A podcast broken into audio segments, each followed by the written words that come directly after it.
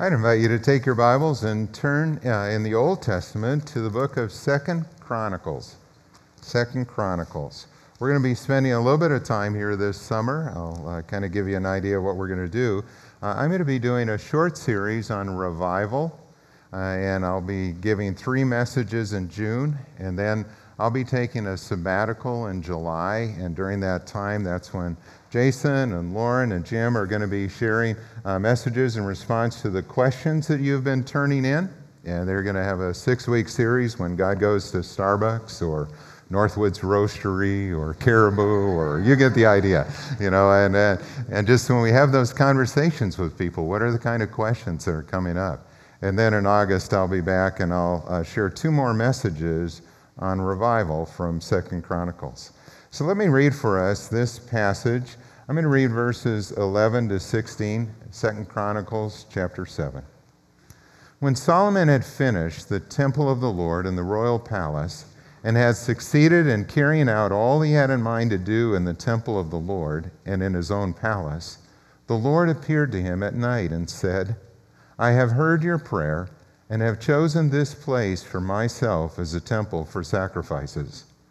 When I shut up the heavens so that there is no rain, or command locusts to devour the land, or send a plague among my people, if my people, who are called by my name, will humble themselves and pray and seek my face and turn from their wicked ways, then will I hear from heaven and will forgive their sin and will heal their land.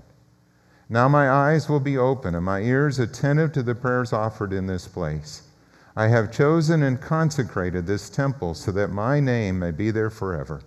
My eyes and my heart will always be there. Let's pray. Father, how good it is to know that you are a God who hears and answers prayer. And you have not changed in that. You delight in the prayers of your children. You long for us to come into your presence. You've provided a way that we can do that through Jesus Christ our Lord at any time. And we don't need to go to a temple, we don't need to go to a special place to pray because you hear us right where we are when we pray from our heart. And so, Father, would you teach us in this series about revival and teach us about what you long to do in and among us and in our nation and in our world? And we ask it all for your glory. Amen. I want to begin with a question this morning why should we talk about revival? Why should we talk about revival? And the answer to that is because we care about our nation and we care about the church. I can't tell you how many conversations I've had with Christians who are concerned about the drift that they see in our country. It's kind of moving away from God, moving away from the authority of His Word, this religious pluralism that wants to treat all religions as the same or thinks that they are the same, this movement away from Christ and the authority of His Word. And we see in our society increased sexual immorality. We see the ongoing violence and abuse or the breakup of marriages and families. And all of that grieves our heart. And we look at that and we sometimes wonder in our heart, especially those of us who are older, we wonder what kind of a world will this be for our children and grandchildren in the future if things continue on this trajectory? What's it going to be like in our nation for them? And at the same time, sadly, we see that same drift occurring in the church, and I'm talking about the church at large. We see churches in our country who profess to know Christ but no longer preach that there is salvation in Christ alone. We see churches that have moved away from the authority of God's word and they don't declare, in a sense, thus says the Lord or this is truth. They treat this book as the writings of men. And they kind of pick and choose, and that's why some things that were once uh, preached as sin are no longer considered sin because they'll say things like, We've progressed or we've changed, or God spoke to them then, but He's spoken to us now. And they kind of pick and choose what they want to accept or believe and hold on to. And when you have a church that is no longer holding to the authority of God's word or no longer believing in the uniqueness of Jesus Christ's life and death for our sins, you have an apostate church. You have a church that really has no reason to exist because it's lost the central message of the gospel. And that only adds to what we see going on in our world. In 2008, David Olson wrote a book called The American Church in Crisis. And he shared some statistics that described a church in decline. From 1990 to 2006, the population in America grew by 52 million people. A lot of that was immigrant growth that was coming in as well as from the birth rate. But during that same time, church attendance dropped from 20.4% to 17.5% on any given Sunday. So instead of keeping pace with population growth and increasing, the church was declining in attendance. It was interesting, I did some looking at in Minnesota just to kind of give you an idea what was going on though. Attendance during that time actually went up in evangelical churches 4.7%, but in mainline churches it dropped by more than 10%. So there is a shifting that is going on as well in those numbers. Today, 23% of Americans would profess faith in Christ and are actively involved in a church. That's now all churches, mainline Catholic, evangelical. 23% of the people would say that they believe in Christ and they're actively involved in their church. But that means, at the very least, 77% of the population do not have a consistent, life giving connection with a church. 77% of the population do not have that kind of vital relationship with the church and with Jesus Christ, at the very least. That's why America has become one of the largest mission fields in the world. And we see that reflected even in our own community. I mean, if you think about in your neighborhoods how many people go to church, how many don't, or when we come to things like Vacation Bible School and we look at the percentage of kids who come to VBS now who do not have a church background and they're coming, uh, it's like 40% to 50% are not from our church. Uh, we look at our student ministry and we're seeing increasing numbers of kids who uh, do not have a church connection and they don't know the gospel. They've never had it clearly explained to them. And so here are these huge opportunities to minister, and that's why, you know, I so strongly ask you to pray for our children's ministry, our student ministry, and for the things that happen this week at VBS. America has become a mission field. So, what is revival then? We see the need for it with the shift taking place in our world, but what exactly is revival? Revival is not mass evangelism, it's not having a crusade.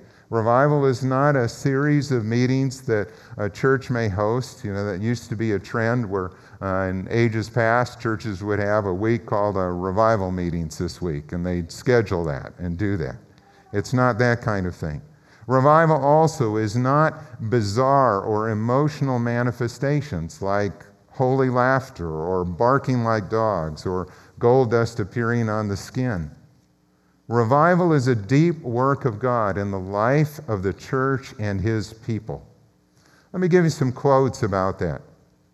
Stephen Olford said this about revival.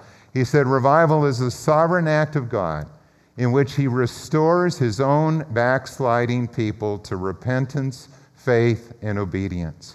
Revival is this work of God when He stirs up the church once again, where we have slipped or we have drifted, and He calls us back to Him. Or you can look at the next one from uh, C.E. Autrey, who said that revival is the reanimating of those who already possess life. Or if you want to go to the scripture and you look in the Old Testament, Hosea said it is breaking up of fallow ground when Israel had moved away from God. God would call them to break up their fallow ground, and He would send the prophets. Or in the book of Acts, Acts says that it is times of refreshing from the presence of the Lord. Those times that fall, that sweet work of the Holy Spirit that you sense in your life, where we are drawn back into a love relationship with Him. But perhaps the clearest biblical definition of revival is what is found in 2 Chronicles 7:14. That if my people will humble themselves and pray, God will work.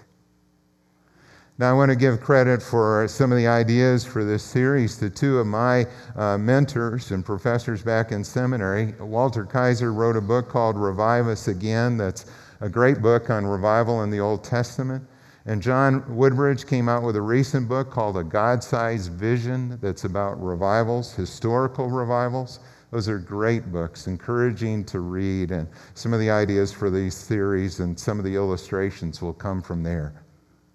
So, what are the conditions for revival? When you look at 714, what we see there is that God gives us four conditions and he tells us three results that'll come when we pray. So, what are those conditions for revival? I'm going to come to that, but I want to give you a little bit of background for this particular text. The context is this that Solomon had just completed construction of his palace and the temple in Jerusalem. For over 400 years, God had not chosen to dwell in a temple. He had dwelt in what was called the tent of meeting or the tabernacle. That tabernacle was constructed by Moses in the wilderness. It was where the people would go to meet with God, and God chose to dwell there. The Ark of the Covenant was placed inside that tabernacle, this symbol of God's presence. And God would lead them with a pillar of cloud by day and the pillar of fire by night.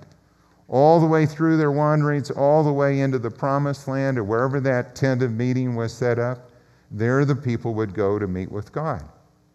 But David had on his heart the desire to build God a permanent place, a temple, a place where he would dwell among his people in that promised land. And God said to David, No, you're not the one to build it. You have been a man of war, a man of blood. But your son shall build it. It would be Solomon who would build this structure. And Solomon was given the ability, the creativity uh, to do that, to design and build this kind of structure for the Lord. So a great celebration was planned when it was completed to dedicate the temple to God. The Ark of the Covenant was brought up and placed in the Holy of Holies inside that temple. Sacrifices were made to God. Hundreds of thousands of sacrifices because all of the people had gathered. They would be there for over a week for this great festival and celebration. And then, when those sacrifices were offered to God, Solomon led in a prayer of dedication. A prayer of dedication. And when he finished, that's where we come to chapter 7, verse 1. Listen to what happened. Chapter 7, verse 1. When Solomon finished praying, fire came down from heaven and consumed the burnt offering and the sacrifices, and the glory of the Lord filled the temple and the priests could not enter the temple of the Lord because the glory of the Lord filled it. And when all the Israelites saw the fire coming down and the glory of the Lord above the temple, they knelt on the pavement with their faces to the ground, and they worshiped and they gave thanks to the Lord. Can you imagine that? Can you imagine standing there witnessing these things as you saw fire from heaven come down? Not a fire lit under the sacrifices, but fire from heaven fall and consume the offering. And then, as you saw the Shekinah glory, not, not a cloud from the incense that's being offered, but the glory of the Lord coming down and filling that place just like He had filled the tabernacle, the tent of meeting. And it was so overpowering, this Shekinah glory of the Lord, that the priest could not enter to minister there. The people knew. I mean, God had shown his approval and answer to these prayers by coming and manifesting himself in that place. And the people bowed down in worship. What an awesome sight that must have been. And when we go back and we listen to Solomon's prayer, in chapter 6, it's recorded for us from verses 12 to the end of the chapter. I'm not going to read it all. But Solomon identified seven specific situations where God's people would come and they would seek God's intervention. And they were things like this, like in verse 22, he said, When a man wrongs his neighbor and is required to take an oath, and he comes and swears the oath before your alternate people, then hear from heaven and act. God, would you give us wisdom when we need to decide who's right, who's wrong, or how this should be settled. In verse 24, it was when Israel was defeated by an enemy in battle. God, when we come and pray, hear and act and answer our prayers. In verse 26, when there is no rain, when there's that kind of natural disaster or drought that occurs, God, when your people come and pray, would you hear and answer? And uh, verse 28, when there is famine or disease in the land and we come and pray, God, would you hear our prayers? Or in verse 32, when a foreigner comes to pray, so that all people might come and know that you are God. Again, it's just this picture that Israel was to be a witness to the nations this temple was to be a place of prayer for all people to come and gather.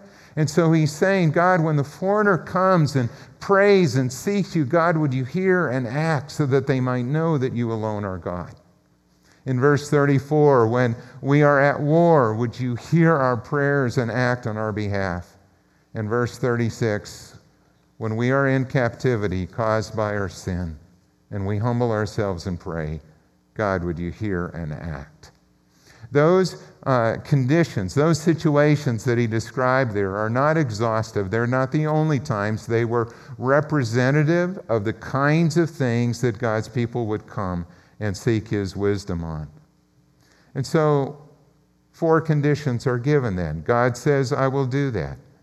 And he begins by saying, If my people who are called by my name will pray.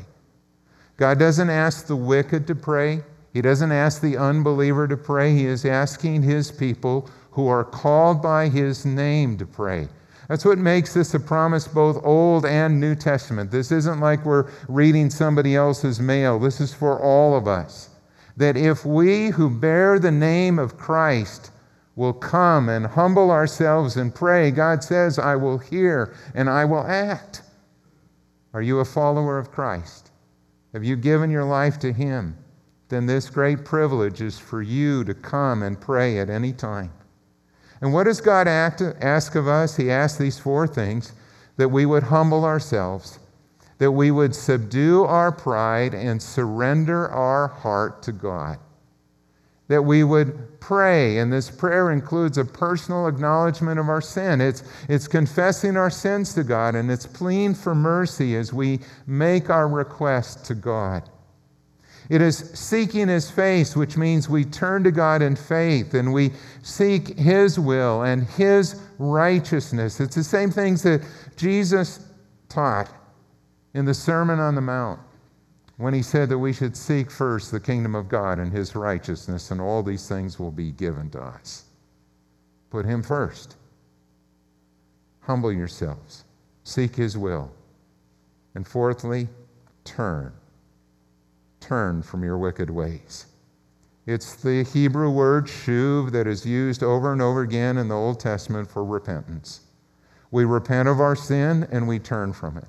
We acknowledge that what we have done is wrong or that we have strayed from Him, and we do this 180 and we turn back to God and we get right with Him. Now, often God will use circumstances in our nation and in our life to try and get our attention. I mean, he'll, he'll use things in our life that kind of bring us up short, and we say, Whoa, you know, man, I better, I better pay attention here. I better listen to this. But if it is not accompanied by repentance and obedience, there is no lasting change. Let me give you an example. When 9 11 hit our nation, when that terrorist attack took place, those five Sundays after 9 11 in 2001 were the high point in church attendance in the past generation. There were more people in church on those five Sundays. It was record attendance than at any other time in our history. But by the sixth Sunday in the following weeks, attendance returned back to normal and then continued to decline. There was an awakening, if you will, where people came to church. What's God doing here? Maybe we need to pray about this. But soon they returned to their old ways, and there was no lasting change that took place. Was God trying to get our attention in that event? I think He was, just like He has tried in other events in our nation's history as well.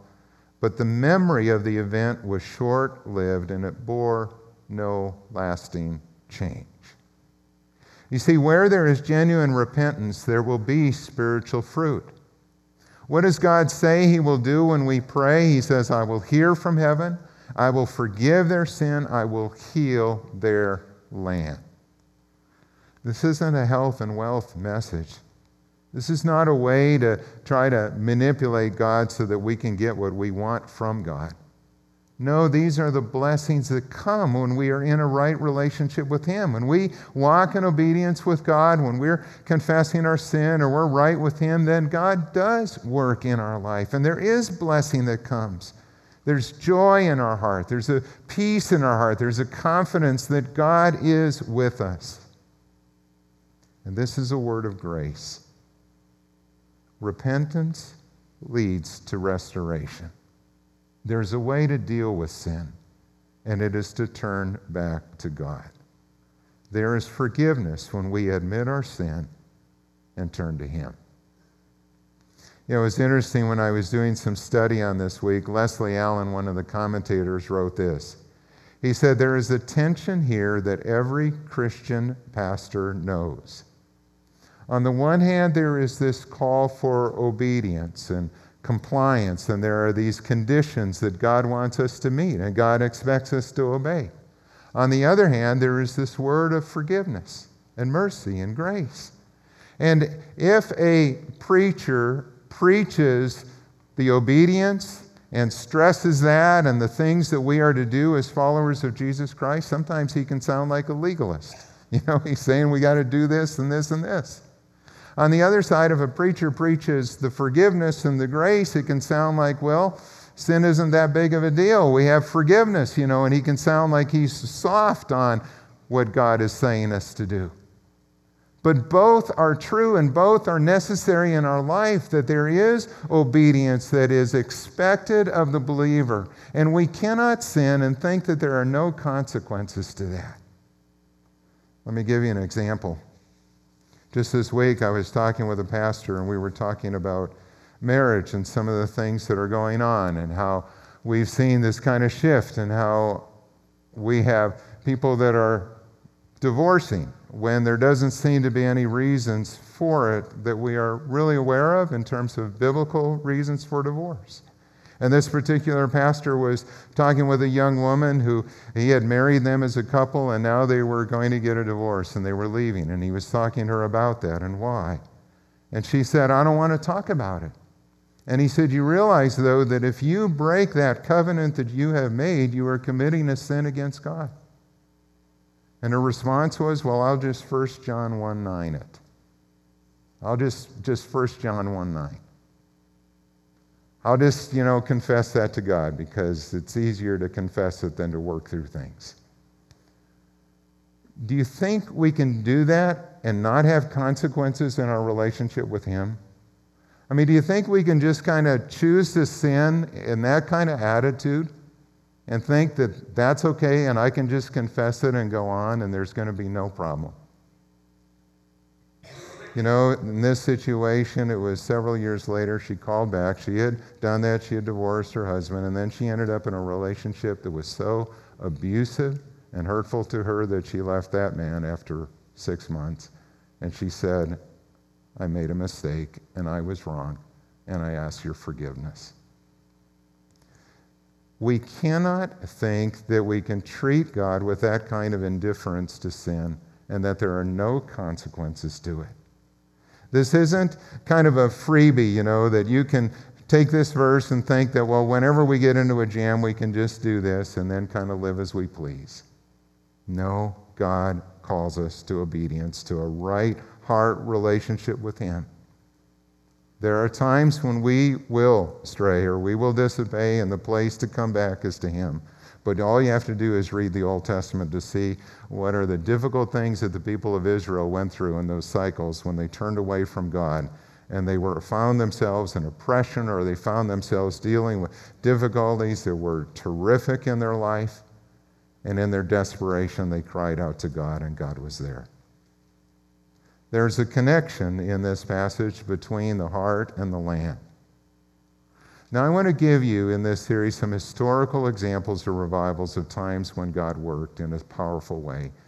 One of these here that I want to tell today is the story of the Welsh revival that took place in 1904. No other nation can match Wales for frequency and fervency of spiritual revival. Between 1760 and 1860, there were 15 major revivals, according to Martyn Lloyd-Jones.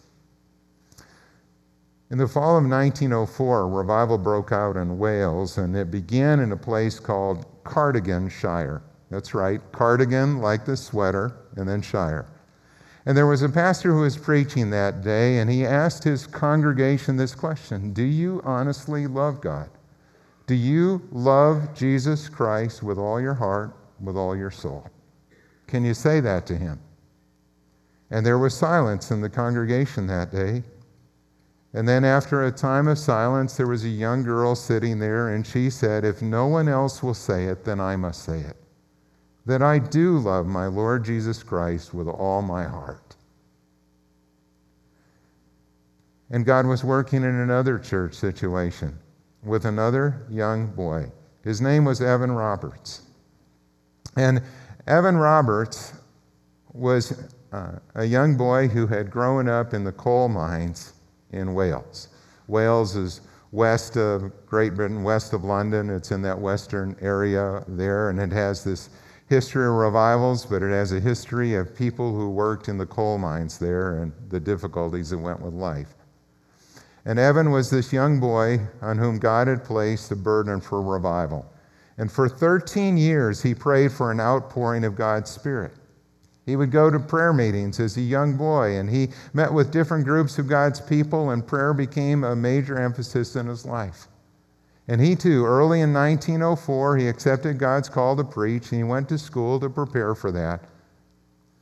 And he was there one day at a Sunday school service where he heard a man, Seth Joshua, lead in prayer.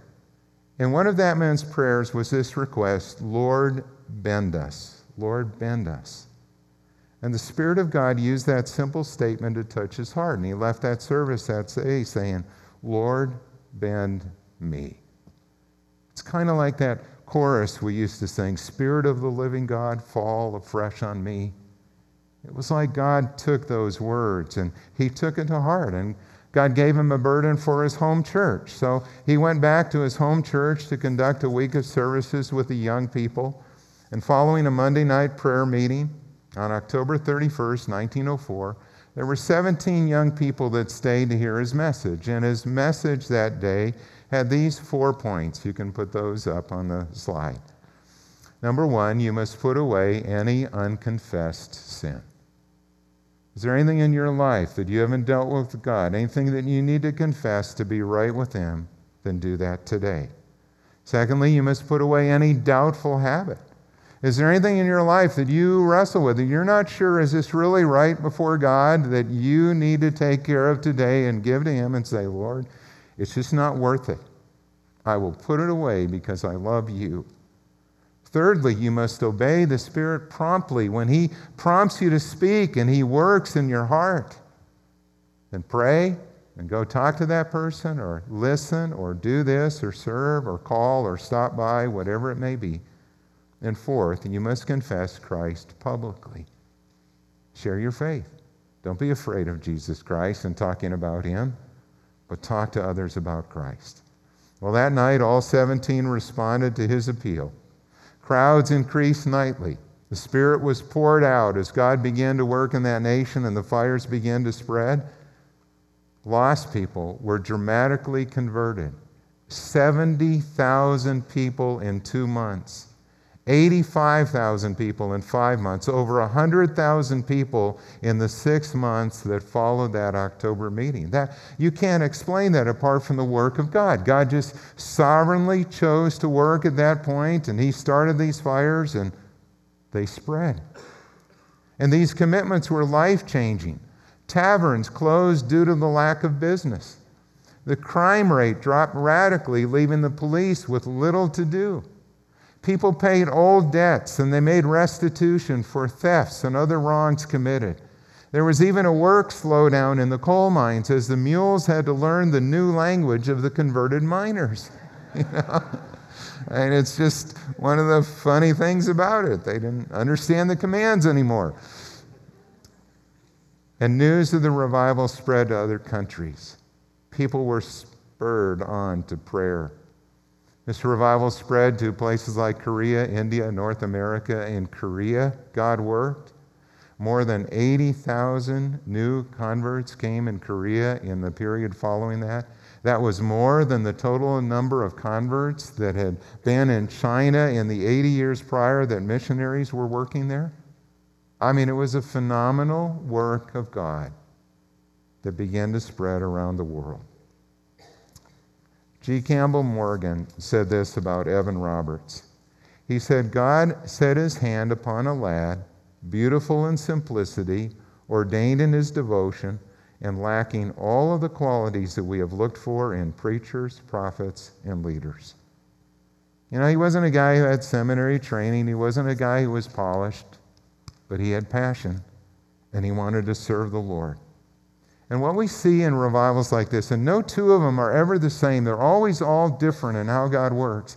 But God makes himself known in ordinary places and powerful ways, and God uses ordinary people to accomplish his work. So, where are we headed in this series? Well, there are four major revivals in Second Chronicles. Each one emphasizes one of the conditions that are stressed in verse 14. Some of them emphasize the humbling, some of them the prayer, some of them the seeking, some of them the turning.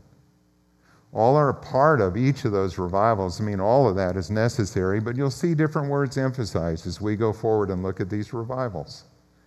Second Chronicles 7:14 is the key to understanding the book of Second Chronicles.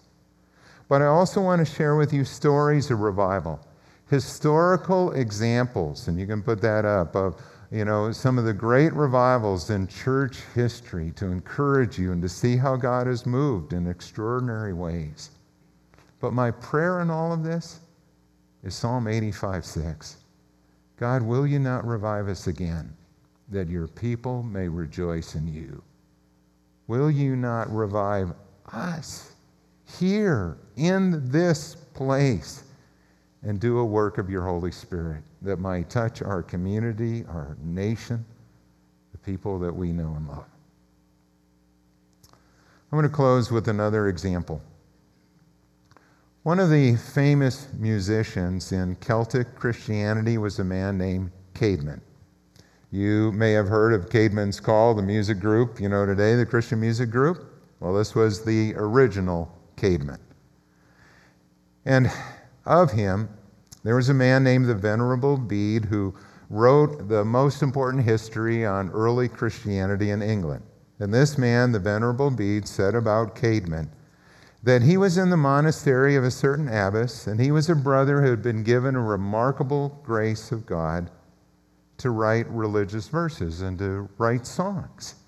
And this man was illiterate. He could not read himself, but when the scripture was read to him and he would hear it, what he would do is he would go that night and he would ponder what he had heard and he would compose songs. He'd, he'd write music in the language of the people, the Celtic language using the music of the people. You know, it's interesting to me. The same thing is happening today among the unreached people groups that we are a part of.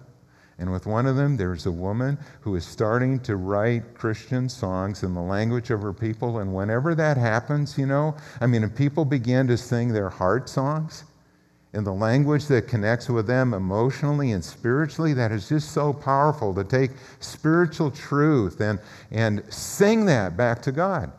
And that's what Caedmon did. And one of the songs he wrote was this, and I just think it's really powerful. He said, Teach us again the greatest story ever told. In time, the carpenter began to travel in every village, challenging the people to leave behind their selfish ways, be washed in living water, and let God be their king. You plundered death and made its jailhouse shudder. You strode into life to meet your startled friends. I have a dream that all the world will meet you and know you, Jesus, in your living power. That someday soon all people will hear your story and hear it in a way they understand. What a great prayer. That someday all the people would hear the story of Jesus and hear it in their own language and hear it in a way that they understand. That's a great prayer for us to join in praying to Him too. That God would work in us and He would use us because how are they going to hear unless somebody tells them? How are they going to know Jesus unless somebody shares that good news of the gospel with them? And that is our privilege. Let's pray. Father, thank you for these ways in which you have worked in history and you continue to work today. And thank you for the prayers of your people who have truly known you, who have longed for others to come into a relationship with you too. God, will you not revive us again? Will you not send a fresh movement of your Spirit upon your church today in this land and upon our nation, that once again you would turn our hearts back to you? Call us in faith, call us in repentance, call us to obedience, that we might know the joy of your pleasure on our life. In Jesus' name, amen.